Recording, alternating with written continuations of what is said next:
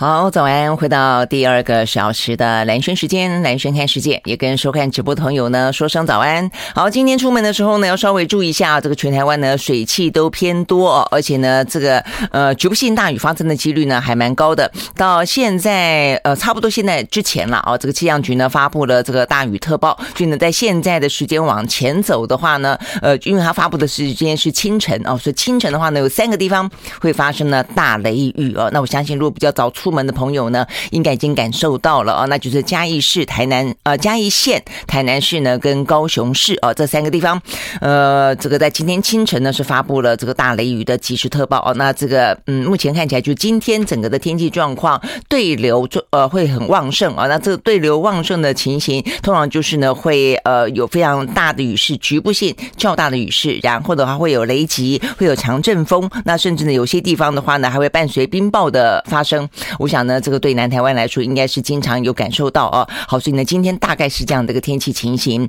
好，所以呢，呃，要特别的注意。OK，好，现在出门的时候呢，我们刚刚讲到了这个呃。嘉义、台南跟高雄应该啊，这个出门的时候呢，就要特别注意啊，这个相关的行路的安全了啊。就算呢雨势呢稍微的减弱了，呃，刚才呢啊这样的一个滂沱大雨噼里啪啦的，应该呢这个路上都非常的湿滑，呃，甚至呢有些呢靠山边、靠水边的哦，可能会有溪水暴涨啦，可能会有土石坍落啦等等的情形，一定要特别注意啊，这个自己的安全。好，那这个除了今天清晨这三个县市哦有大雷雨特报之外，那今天一整天的话呢，其实呃。呃，下雨的状况都还蛮明显的。那即便雨势稍微趋缓了，在午后的雷阵雨部分的话呢，也还是啊，这个对流会还蛮旺盛的。好，所以呢，这个部分要稍微的注意一下，在今天的整个西半部地区，还有恒春半岛哦，大概都会是这个样子，不是清晨呢，就是午后。好，那嗯，这一两天大概就是一个比较呃。不下雨的时候呢，就像夏天了哦，就是蛮典型的夏季气候。那下雨的话呢，就是呃对流旺盛。那但是真正的梅雨季的所谓的滞留锋面呢，是明天晚上开始才才会报道。所以呢，等于是四呃礼拜四的晚上，然后呢五礼拜五开始，一直到下个礼拜一二左右啊。那真正影响最明显的话，应该是在周末啊六日一左右的时间。好，所以这个部分的话呢，也是大家心里面要预做一个准备啊，就是说到时候的天气状况，呃，就是会。会还蛮，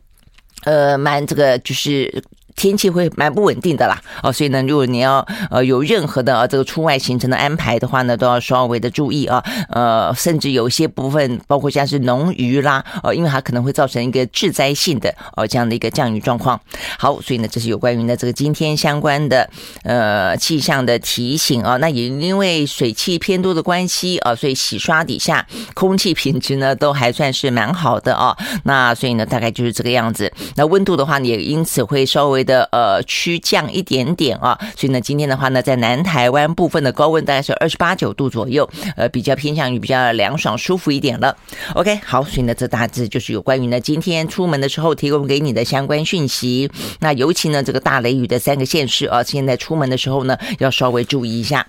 好，那看完了这个相关的天气情形以后啊，这个接下来一样的看的就是疫情。好，疫情的话呢，在台湾呢，昨天的持续性的飙高哦，突破了五万多。人来到了五万零七百八十个本土的病例啊，那当中的话呢，一样死亡的人数已经连续第三天还第四天了啊，来到了十二例了啊。好，那所以呢。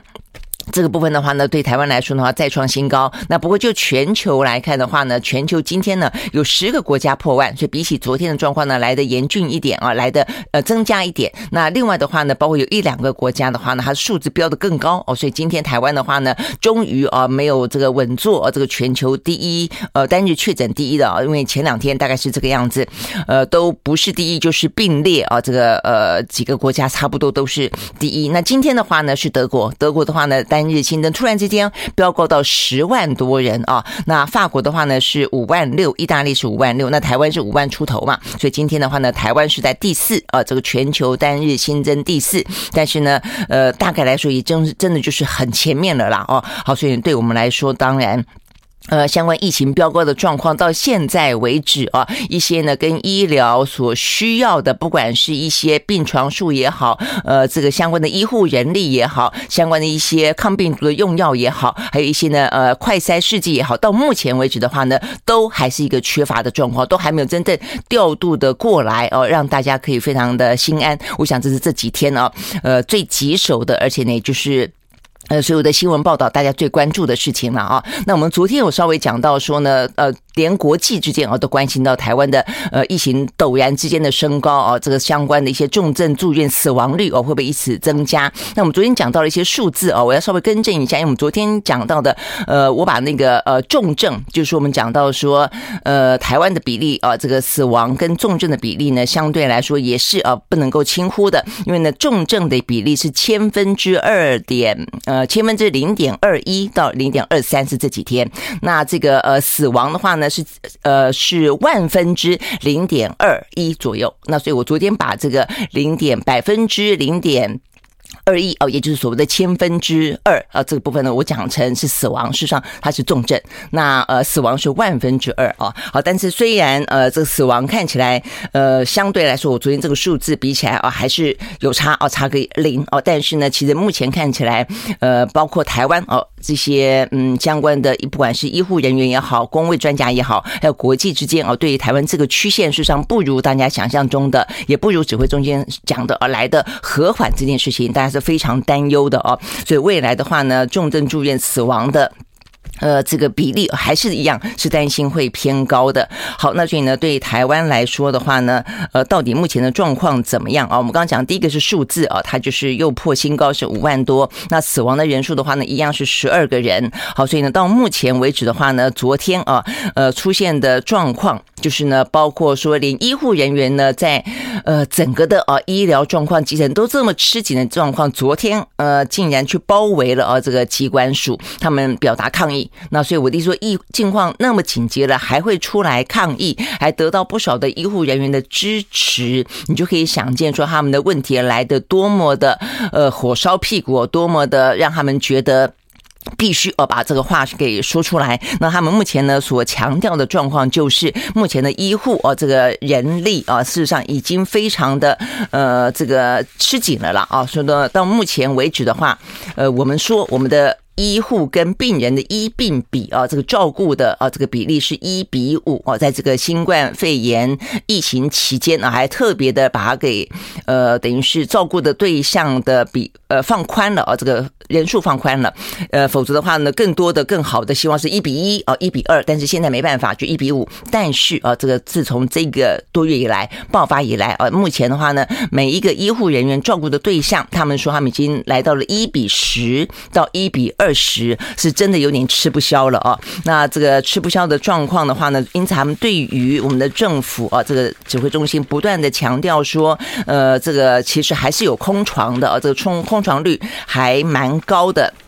呃，这个一直到昨天啊，这个陈陈时中还这样子说啊，因为大家就是真的是担心说会不会啊，这个未来的嗯相关的确诊人数越来越高，所以呢，呃，就比例同等上升的话呢，重症。住院的比例也会越来越高。那如果说呢，相关的专责病床不够的话呢，会不会因此导致呃担心的死亡人数飙高？所以呢，这是为什么这几天呃大家都不断的在询问指挥中心的原因啊。但是到昨天为止，呃，这个。其实包括连柯文哲都还在质疑啊，但是呃陈时中的说法还是说啊，目前的空床率还有百分之五十三点九啊。那说呢，现在的病床啊，这个总共有一万零七百八十四床，那空床率有百分之五十三点九啊。那但是呢，呃，这些医护人员显然的啊，这个不以为然，认为呢，呃，这只是一个空空的数据啊，拿这个数据来骗人。那甚至我们看到呢，这个相关的医疗工会啊的呃发言。人啊，他们讲说，如果说呃这个病床真的这么空的话，那为什么在急诊的外面，呃有状况的、有症状的、希望能够住院的，还要排队排的这么的久啊？确实也是哦，为什么？那所以我觉得。这个问题可能跟目前筛检啊，这个目前为止，蔡呃陈总也是不断讲到说，筛检量呃够啊，很充裕啊，啊，我们每天可以筛二十二万呃的这样的量能啊，但是每一个地方你都会发现呢，很多民众还是一样啊，这个要去筛检的话呢，还是抱怨基层的筛检站不够，那每次呢要筛检很花时间，那你不得不去挤医院的急诊，所以到底为什么啊？后来我看呃找了一些资料，我发现原来我觉得很大的一个原因在于说病床够。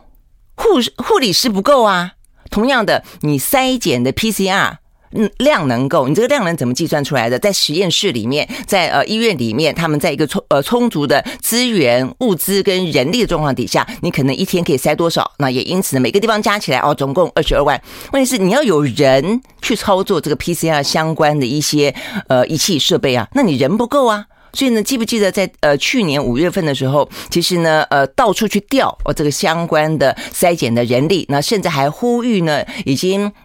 呃退休的啦，或者说呢已经离职的这些医护人员，能够响应啊，尽快的再回到医护的第一线。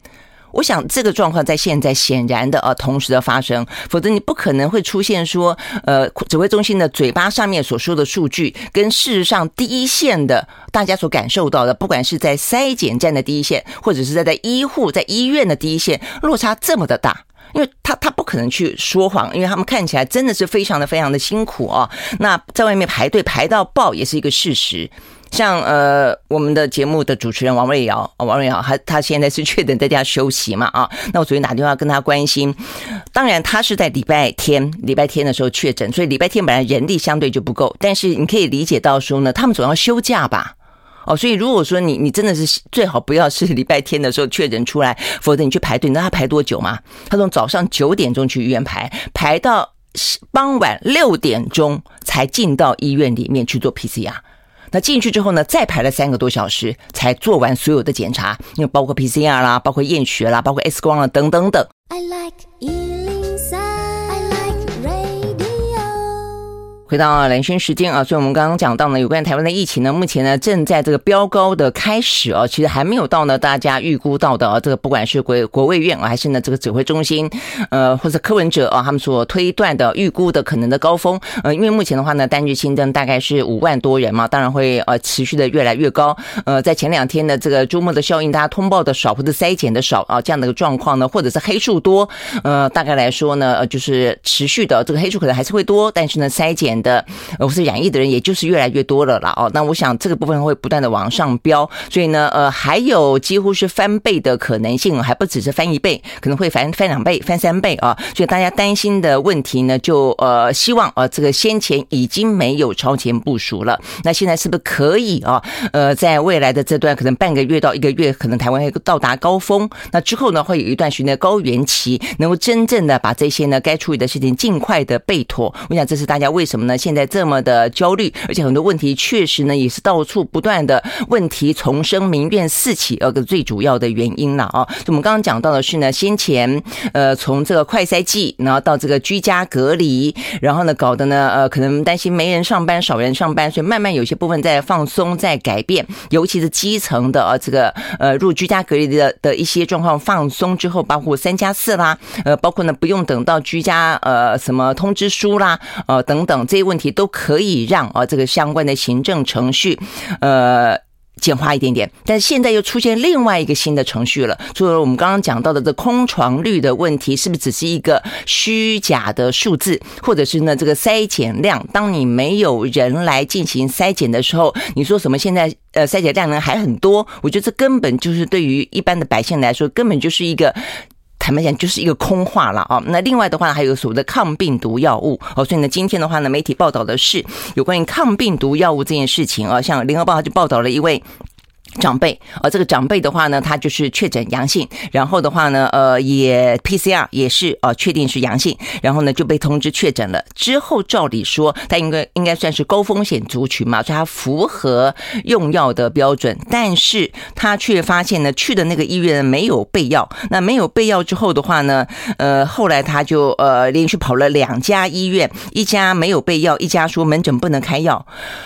为什么门诊不能开药啊？然后的话，还得要去透过所谓的现在啊，这个指挥中心提倡的要 download 一个健康益友视讯诊疗，就是你可以做远距的诊疗。但是他去 download 了之后呢，去挂号就发现呢，只能够预约到七天之后啊，才能够呢进行预约。七天之后就已经错过了所谓的用药的黄金期了，不是吗？因为一般的抗病毒药物是建议你说在确诊之后高风险族群三到五天之内进行服用，这个效果是最好。结果呢，要到七天之后，结果呢还他就没办法，还是只好到处去奔走，想尽办法啊，一直到四天之后啊，呃，才在某一个呃医院啊马街的急诊处呢，然后呢才排队排了一个小时，然后呢呃才拿到了三十颗的救命药，然后吃了以后呢，幸好。呃，这个就是虽然时间黄金时间说是过了，但吃了以后确实还是有些缓减的哦。那 OK，所以这位呢高风险的族群的长辈，他呃一路状况，幸好他是呃轻症，然后呃没有哦什么样意外发生。如果说有些状况是真的，有些的病程进展非常的快的话，哎，你说这个东西到底到底该怎么办才好哦？那所以呢，这个问题它的呃整个的取药过程必须要去。简化才可以啊，所以呢，我想这个例子只是其中一个。我相信在所有的这些急诊啊、门诊，应该都会碰到相当多哦。所以我会发现呢，这两天有更多的医生呢，也就是在呼吁我们先前已经讲过非常多次了啊，就是说是不是让高风险族群他可以确诊之后立即给药，而且呢去简化呢给药的程序啊，否则的话呢，他可能会错过黄金的呃用药时间。那但是现在讲到说什么门诊。不敢给药或者不能给药啊，呃，这边讲到说，因为呃，像是辉瑞的抗病毒药物，它跟其他的药物哦，有其他有一千种啦，所以有一千多种药物有一些交互作用，呃，有轻有重啊，有不同的交互作用，所以会比较复杂一点，这也是医生很多不敢开的原因。所以那到底该怎么办啊？那再来的话呢，还有就是说呢，呃，整个的送药系统没有建立哦，所以有些地方我还记得先前指挥中心有说啊，是不是可以直接由。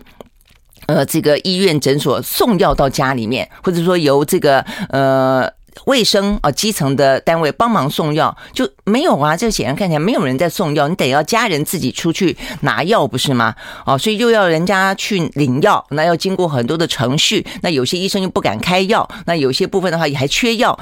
所以到底是？干嘛？为什么会这么乱啊？那到目前为止的话呢，我们再去看一次哦，有关于这抗病毒药物。我们现在呢，呃，这个确诊的人这段时间四十几万了嘛啊，但是累计的啊，那但是开出的抗病毒药物才三千多份，我不太相信说呃，这个符合用药比例的人数那么少，但为什么只开出三千多份啊？一个多月下来只开出三千多份。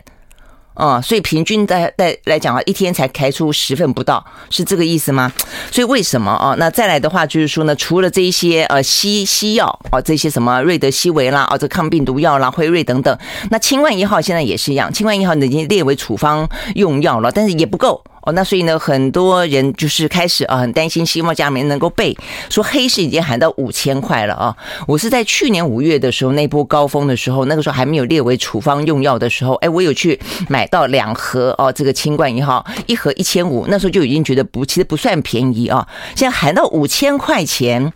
嗯、呃，这真的是哦，所以呢，这个部分到底哦，空床怎么计算的？筛检量怎么计算的？这两个都还是不够哦，所以医护人员才会担心。再来，药到底是可不可以啊？这个配的多一点，可不可以呢？让确诊就可以去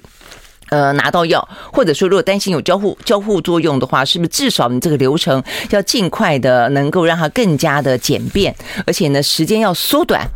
否则的话，你说如果预约远距要七天。那你你你这些真正用药时间，就是黄金时间，就在三到五天之内，有多少人可以像这个长长辈一样那么的幸运，可以等到这个药？而且他后来还是没有去做远距的诊疗，他是直接找家人帮忙去要要这些药，所以这一部分真的是很伤脑筋。所以我们刚刚讲到，像王瑞瑶瑞瑶，他在礼拜天的时候真的是排了一整天哎，从早上九点出门到晚上九点回家。那幸好我觉得有一个要称称赞的是 PCR 的速度有变快。他后来呢，在六点多进去之后呢，先做了 PCR 之后，他后来回到家九点多回到家之后，半个小时之内就收到通知了，说已经确诊确诊是阳性了啊。那所以就好好的在家休息。但在过程当中，然后呢，这个医护人员在下午他排了五个多小时之后，有出来劝说不要再排了，回去了，我们人力不够了。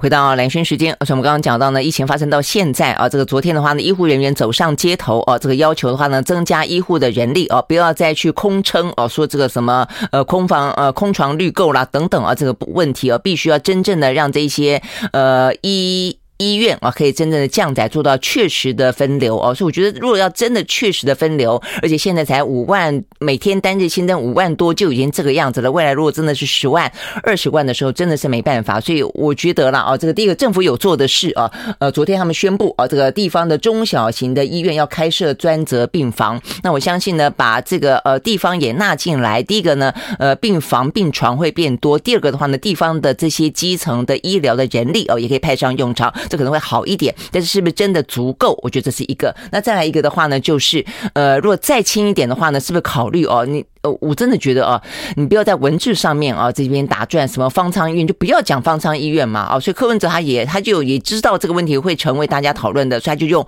野战医院啊来形容，就必要的时候呢，呃，去设野战医院，你就再把一些呢，呃，所谓的中症、重症再细分，再把一部分呢分到呢地方的医院之外，再分到呢一些可能有一些简易的医疗救助。设备的呃，这个野战医院，那这样子的话呢，否则的话，如果通通都在居家，呃，居家如果说像刚才看到的，哦，说什么这个 app 里面呢，呃，要预约挂号，还挂个七天之后，那真的是是来不及了啊！这个整个目前的整个染疫的。如果要恶化的话，恶化的进程是超乎想象的。我想这部分都必须要去及时处理啊。那再来一个的话，我刚刚看到就是说，呃，原来医生啊，除了讲到这些建议了啊，这个除了建议说要立即给抗病毒药物之外，也有不少的医生建议说，既然现在清冠一号可以纳为处方用药，但是呢却缺货，那是不是也把其他的啊这个类和清冠一号也可以纳入呢？呃，这个开药的呃个开处方签开药的这个范围？我觉得有道理。理啊，比方说，我今天第一个小时不就是访问了这个癌症的中医的权威许中华吗？他们也才真正的，他们也就在上一两个礼拜吧，召开记者会哦，公布他们的成果。他们有个叫净冠方的，我们今天早上才聊到，实际上是有效的哦，他们是有效，但是他们是在门门诊自己哦，这个联医相关系统的门诊可以开立。那所以指挥中心要不要考虑？事实上，现在蛮多台湾的一些呃中医，他们研发出来的这些品质都很好，而且呢。也类似啊，这清冠一号的效用，你可以要要求他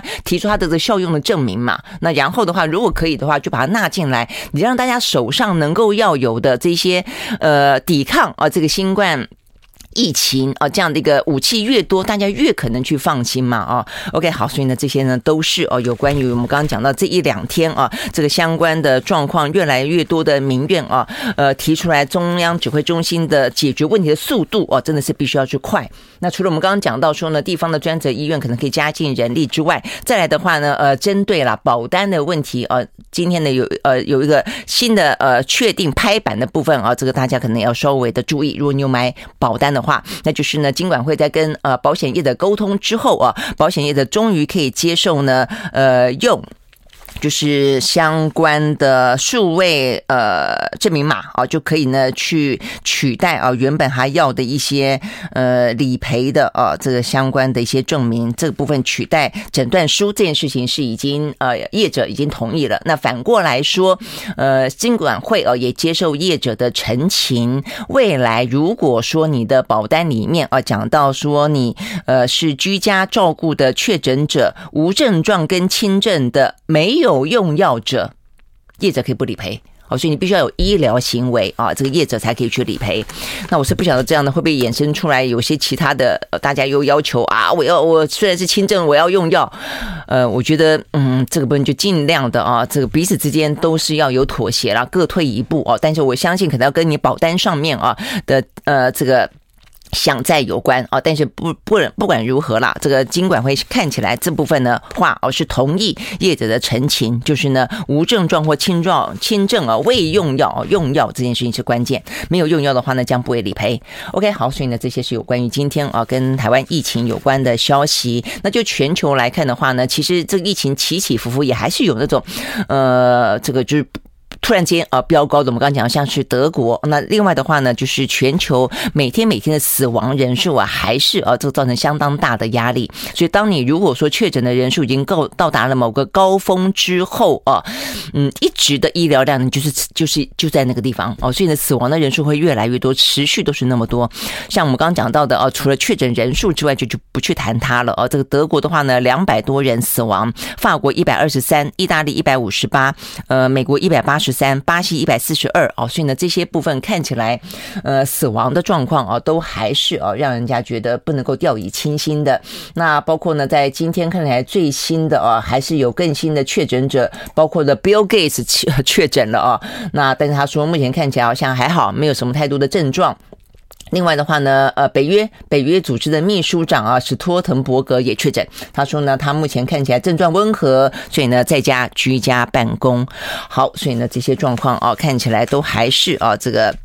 不能够完完全全的就觉得趋缓了，可能他就不在了啊。呃，其实不管是后遗症也来说也好，或者说呢不时的啊，还有疫情会稍稍的再飙高也好啊，呃，都还是啊必须要提高警觉。尤其接下来会不会有更新的啊这个变种病毒产生？我想这个是大家比较担忧的啊。那再来的话呢，在中国大陆部分，呃。显然的，对他们来说，哦，这个，嗯，就斩草不除根，春风吹又生了。尤其他们要到达除根的话呢，呃，这个，嗯，就是不断的、不断的，哦，会有这一些风控再起。上海，啊，上海突然间在昨天呢，又。呃，地铁临时的呃停驶，那原本先前就已经呢停了好多条了哦，只剩下两条，最后还在开。昨天呢又停了这两条，就呢到昨天为止，上海首次全面性的地铁停驶。那呃，到底为什么？是不是有什么样的足迹啦、染疫的消息又起哦？他们并没有多做解释，只是说呢接到上级通知。好，所以呢这个上海的民怨啊也是。呃，此起彼落。那另外的话呢，北北京呃上海他们的人数其实已经降到三千以下了啊，但是看起来并没有完全的达到他们所谓希望的清零的目标了啊。那另外北京，北京的话呢，昨天也是在关。五个地铁站，那对他们来说，想要到达清零，呃的这个高目标的话呢，也当然还是没有达到。他们昨天呢，北京新增的案例五十九例啊，所以呢，从四月中开始到现在，他们累计的是八百三十六例，但是持续性的希望还是能够做到清零。那呃，属于那种曾经清零过，进到防范区之后再起的话，他们现在改了一个用词了，叫做静默期，又回到风控的意思了啊。那现在包括连一些。公司像是上海特斯拉进入了静默生产期，我实在不晓得这样的要怎么个生产法。I like 好，回到兰萱时间啊，我们刚刚讲到的话呢，就是有关于呢，呃，中国大陆疫情，其实还是会影响到一些呢产业的生产了啊。那所以呢，这个呃特斯拉也不过呢才复工啊，这个三个礼拜，在昨天呢又传出来啊，这个要静默生产。OK，好，所以呢，哦，他们有些部分的话呢，生产线就暂停了哦。所以这这也很明显的就反映在它的呃股价，在昨天的话呢，就看到啊，它的股价呢，呃，小涨了百分之一点六四啊。本来是说呢，它的上海超级呃工厂呢，因为疫情。呃，停了二十二天之后啊，在这个四月十九号部分的恢复的产能，那前两天看起来的话呢，产能好像也都几乎呢差不多哦，这个回到原本啊这个被封控之前的水准了啊，那所以呢，股价本来才稍微的往上走，不过呢，昨天突然间啊再传停工啊，马上呢就看到它的股价呢又受到一些影响啊。OK，好，所以呢这些部分的话呢。呃，不管是地缘政治啊，不管是呃通膨跟疫情啊，还是一样啊，这个影响到啊股价。不过呢，在昨天，因为呢连续呃两三天的吧，就跌深了啊，尤其跟这个通膨啦、联联总会升息有关的相关话题啊，搞得这个市场当中骚乱不已啊。那这个昨天啊，这个大概来说的话呢，有点反弹，所以昨天的呃欧美股市大致看起来是跌少啊，跌对跌少涨多的啊。我们先从美国开始看起。好，在美国呢，道琼工业指数呢是四大指数当中唯一下跌的啊，这个跌了八十四点九六点，收在三万两千一百六十点七四点，跌幅是百分之零点二六。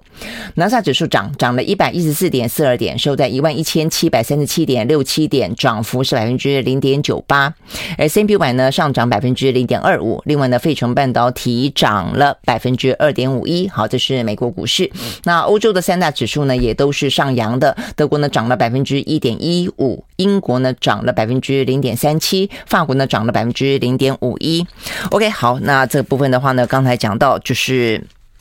就是 起起跌跌嘛，那反正就是跌深了，就会有人呃，这个呃，这个进场护盘啊，或者说呃逢低买进等等等啊。那有一些财报表现也还不错，那像是台积电啊，这个台积电的话呢，在昨天看起来啊，它昨天涨了百分之一点七四，因为他们礼拜二的时候呢，公告合并营收创下单月营收的历史新高。我们昨天才在讲到说呢，呃，这个台积电已经超前布局了啊，打算进。进入一奈米的时代，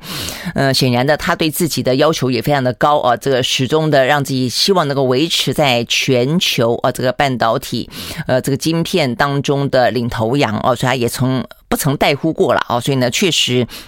呃能够创下这么高的啊这个不断的营收刷新高，我觉得也是实至名归了啊。但是呃。同样的啊，这个对于客户来说不见得就那么好了，因为呢，对台积电来说，它就是自信心十足了嘛啊，所以他昨天呃发出通知哦，说他的客户端已经收到了台积电将自二零二三年一月起全面调涨晶圆代工价格的通知了啊。好，所以呢，你要我台积电，然后呢，我这么的呃这个左右逢源，所以呢，我就可以去掌握到价格的主动优势。我想这就是市场啊。OK，好，所以呢。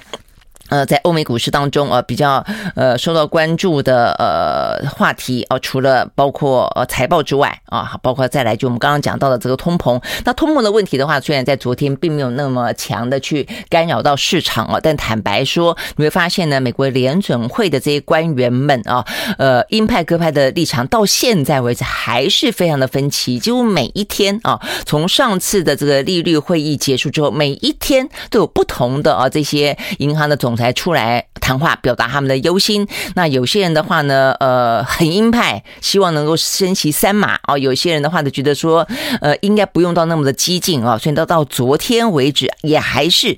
呃，这个真的是看起来呢，嗯。我相信他们这个呃还是会激烈的在拉锯当中了，所以一直到下次的利率会议之前，呃，大家对于升息这件事情啊的一些预估，应该都还是会造造成啊这个市场当中相当大的变数啊，因为比方说这边这克利夫兰的呃联准会的银行总裁叫做梅斯特的啊叫 Master，他就认为说他支持呃这个六七月呃各上升。五个五十个基点，但是不排除未来必须要升息到七十五个基点啊！您还认为呢？呃，必须要呃采取这样的一个行动啊，那让这个失业率可以呢降低。啊，否则的话呢，呃，通膨没有办法啊，可以呢完全的解决。但是纽约的啊，这个联联呃这个联准会的总裁啊，联准会银行的总裁叫 Williams，他则认为呢，呃，他认为呃不见得需要到那么强烈。他认为目前如果说每一次都升息两码的话，他认为在明年应该可以把通膨压到百分之二点五。哎，他这样子很乐观呢。他说呢，压到百分之二点五，同时维持经济的强劲度。现在的美国的通我。是百分之八点五哎，OK 好，但总之你会发现呢，大家的谈话呢，跟大家啊这个对于风险的承承载量啊，跟对于呃美国的这个就业状况，还有呢物价状况的预估啊，真的都还蛮不一样的。OK 好，所以这部分看起来呢，并不会那么快的哦，呃看起来就趋于。嗯，一致啊，以及平稳，我觉得它持续的会干扰一些市场的部分了啊。那再来的话呢，就是油价啊，这个油价的话呢，在昨天看起来，呃，也是啊，这个对于整个的中国的风控的压力啊，还导致了就是。整个呃这个相关的呃包括阿拉伯哦、呃、这个相关的 OPEC 他们呢呃这个去削减啊他们的这个售价等等要去削价竞争也好，持续性的让这个油价在昨天呃等于是第二天啊、这个等于是下降的幅度都还算是蛮大的。在昨天的话呢，纽约西德州原油调降了百分之三点二，收在每一桶九十九点七六块钱美金。伦敦布兰特原油下调呃下降百分之三点三，收在每一桶一百零二点四六块钱美金。好。所以呢，呃，这个西德州原油原油也好一阵子啊，这个两个多礼拜了吧，呃，呃，这个没有看到是属于百元以下的啊，这个昨天呢再次跌破。不过呢，现在看起来啊，不管是俄乌的战况所导致的这个能源市场的浮动啊，所以呢，美国要采取一些方法介入，OPEC 的动作呢也洞见观瞻。也因此，双方啊似乎呢也开始出现了一些紧张关系。在昨天，美国参议院的司法委员会啊，呃，OK，在上个礼拜啊，他们通过一个呢针对 OPEC 的反对联合垄断石油生产跟输出。出口的法案，那这部分呢遭到了这个阿拉伯联合大公国的能源部长啊这个指控，认为呢这个部分是美国对他们不公平的对待，认为呢美国的呃这个法案的内容会导致油价飙升多达百分之三百，我这个听起来也是蛮蛮吓人的啊。OK，好，所以呢到底这个油价的供应啊会怎么样？当然还是要回过头来看俄乌战争，休息再回来。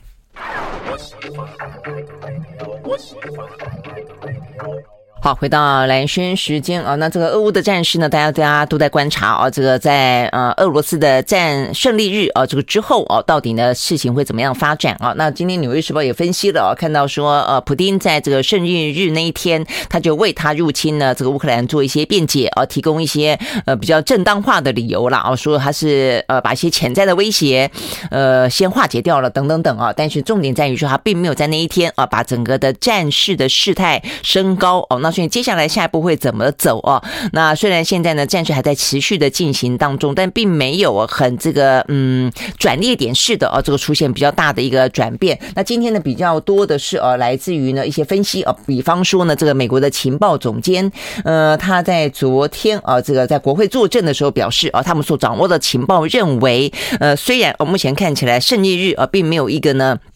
特别大的哦，什么样的一个剧烈的动作啊？但是呃，他们掌握到的情况是说，呃，普丁他并不会啊，以呃这段时间的呃战事的推进到呃这个顿巴斯呃在他的控制底下为满足，意思就是不会只有到乌东，他说呢会呃在呃。这个掌握了多半的顿巴斯啊，然后很可能会让他继续进行公投，然后呃能够把这个掌控权啊这个拿到这个俄罗斯的手中之外，他还要建立通往聂斯特河沿岸地区的路桥。那这个聂斯特河这个部分的话呢，就要一路挺进到乌克兰的西南部了。西南部的话呢，甚至会跟邻国的摩尔多瓦这个地方的啊这个区域，那个地方的话也是啊跟这个亲俄人士分离分子啊这个部分呢非常的活跃啊。所以如果说可以从乌东这个地方。原本就是呢，亲俄的人士，呃，这乌克兰的分离主义者啊，这个比较占优势的地方，能够通到另外一个呢，接近啊，这个摩尔多瓦这个地方啊，等于是。呃，乌西了，乌西南这个地方也是另外一个呢比较狭长型的，也是亲俄分子呢所比较活跃的地方的话，这两个通在一起的话，哦，它对于俄罗斯来说，当然哦，它可能会掌握到更多的哦一些呃地缘政治的优势哦，所以呢，嗯，这个是海恩斯哦，就是美国的情报总监，他在国会呢作证的时候提出来的，他认为普丁正在准备进行更长期的战斗，然后呢，让目前达到的战果是超越顿巴斯，抵达。了乌克兰的西呃西南部哦，所以我想这是为什么这段时间呃像是一些乌克兰的邻国，包括像摩尔多瓦啦、波兰这些地方都会觉得有点忧心哦，包括那波罗的海三小国也是一样，就是说呃其实普丁他到底呃下一步跟他的野心呃。要让他达到哦，他呃发动战争这件事情，然后巩固哦他的圣国之外，要能够巩固俄罗斯的人民对他开始越来越多的质疑，他到底要做到哪一步为止？我想这是大家呢目前呃最担心的部分。OK，好，所以呢这是到俄乌目前啊这个。最新的一些呃状况跟情报的掌握哦，但是呢，当这个战争呢呃未曾止歇的时候，真的是越来越多的呃一些残酷无情的事情啊，就不断的发生。普利兹奖昨天啊，这个呃颁奖，他们呢把这个特别奖啊颁给每一位在乌克兰的战地记者啊，因为在这个过程当中，他们就是他们带出了呃乌克兰啊这个当地战场上面的真相，不管这个真相是多么的让人无法去直视啊，但是我想这就是记者啊。我觉得啦，对我来说，我也觉得这是一个记者最值得奋斗的一个目标啊。好，但是你当然总是会期待啊，不要有战战场，不要有战争，不断的让记者必须要去那边报道啊。如果是这样的一个状况，该多好啊！但是呢，这些并不是凭空掉下来的，和平从来不会是天凭空掉下来的，它必须是要经过努力的，而要经过大家共同的努力的，而且要透过智慧的啊。好，所以回过头来看另外一个蛮大的消息。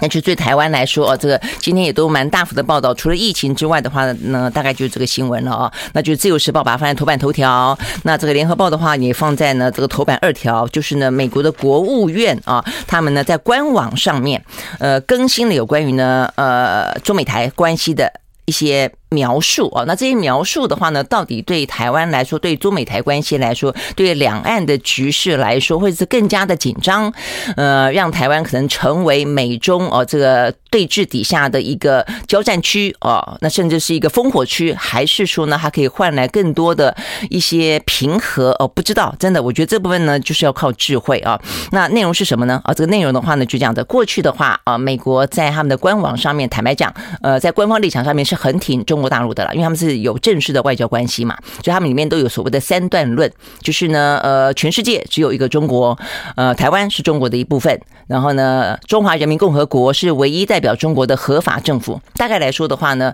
呃，这个老美他们也都是这样的一个同意啊，只是中间呢是用一个呃 recognize 承认，还是用 acknowledge 啊，就是。呃，是呃认知哦，这个中间有一些差别哦，但是基本上来说是呃跟着啊这个中国大陆他们这样的一个三段式的描述的啊，但是呢，在昨天最新的一个官网上面的话，他拿掉了原本的描述，重新，尤其是当中有两个关键点了啊，这个台湾是中国的一部分，还有呢呃不支持台独。这两个部分的话呢是被拿掉。那有关于呢，呃，这个中华人民共和国是呃代表中国的唯一的合法政府，这部分在它比较底下的部分啊，这个字眼还在啊。但是呢，比较主要的部分的话，它放放上去的是基于呃长期以来的台湾关系法、美中三公报和六项保证的一个中国政策。大概就这样子，就等于是是他把这个一个中国的政策，一个中国政策这四个字，就是就是这四个字了啦。然后呢，里面的内容过去把它写的很详细啊，就是包括这个内涵，呃，台湾是中国的一部分啦，呃，不支持台独啦，啊，这部分都在里面。但他现在把这个内容都拿掉了，只剩下一个壳子，一个名词叫做他支持啊，这个中国大陆的一中政策。那至于用一中政策，你要怎么去？呃，填充它哦，去表达它哦，那这本未来可能会就拥有很多的呃可去作为筹码的空间了。我想这是对美国来说蛮重要的一个呃动作了啊。那对台湾来说，当然，尤其是本来台湾我们都认为我们是一个主权独立的国家，我们当然不是中国的一部分。那顶多你说是不是中华民族在文化上跟血缘上，这是另外一件事情哦。但是在整个的主权跟治权上，我们是独立的，这是当时台湾一直去强调的事情啊。那对。台湾来说当然是欢迎，那但是呃，这个欢迎的动作会不会它的目的其实不在于挺台湾而已，而是在反中国大陆，或者要创造更多的筹码？我觉得这是我们必须要拿出智慧来去判断跟去因应的啦。哦，那因为呢，中国大陆马上的啊，这个针对事情就出现了强烈的字眼字句上的反应啊，呃，就是目前看起来。嗯，是他们的，我看看哈，这是他们的赵立坚啊，外交部的发言人，他说呢，这是呃针对啊这个美国的官网啊，国务院官网的调整，他们认为这是一个虚化、掏空一中原则的小动作，呃，在台湾问题上搞政治操弄，试图改变台海现状，会引火自焚。我觉得比较重要的一句话是说，他试图改变现状啊，因为现在的话呢，呃，在两岸关系当中。最主要的一个重点，谁先改变、率先改变现状，谁可能就会是一个问题的制造者。那呃，过去来说是两岸之间啊，不比方比方说对岸武统，那就是你先改变现状；那台湾有独立，那就先改变现状。哎，就没想到现在呢，两岸之间没有，是老美被认为可能。是被中国认为你要改变现状。好，那这件事情的话呢，呃，接下来拜登啊，在五月二十号吧，他就要造访韩国了。那所谓的跨的就是美日印澳啊，这四个国家的话呢，会有一些会谈。那会谈的话的重点应该都已经放在俄乌后俄乌时代如何重新再面对中国大陆哦。所以这方面的话呢，很多的角力会在上演，我们会再一一分析。时间到了，拜拜。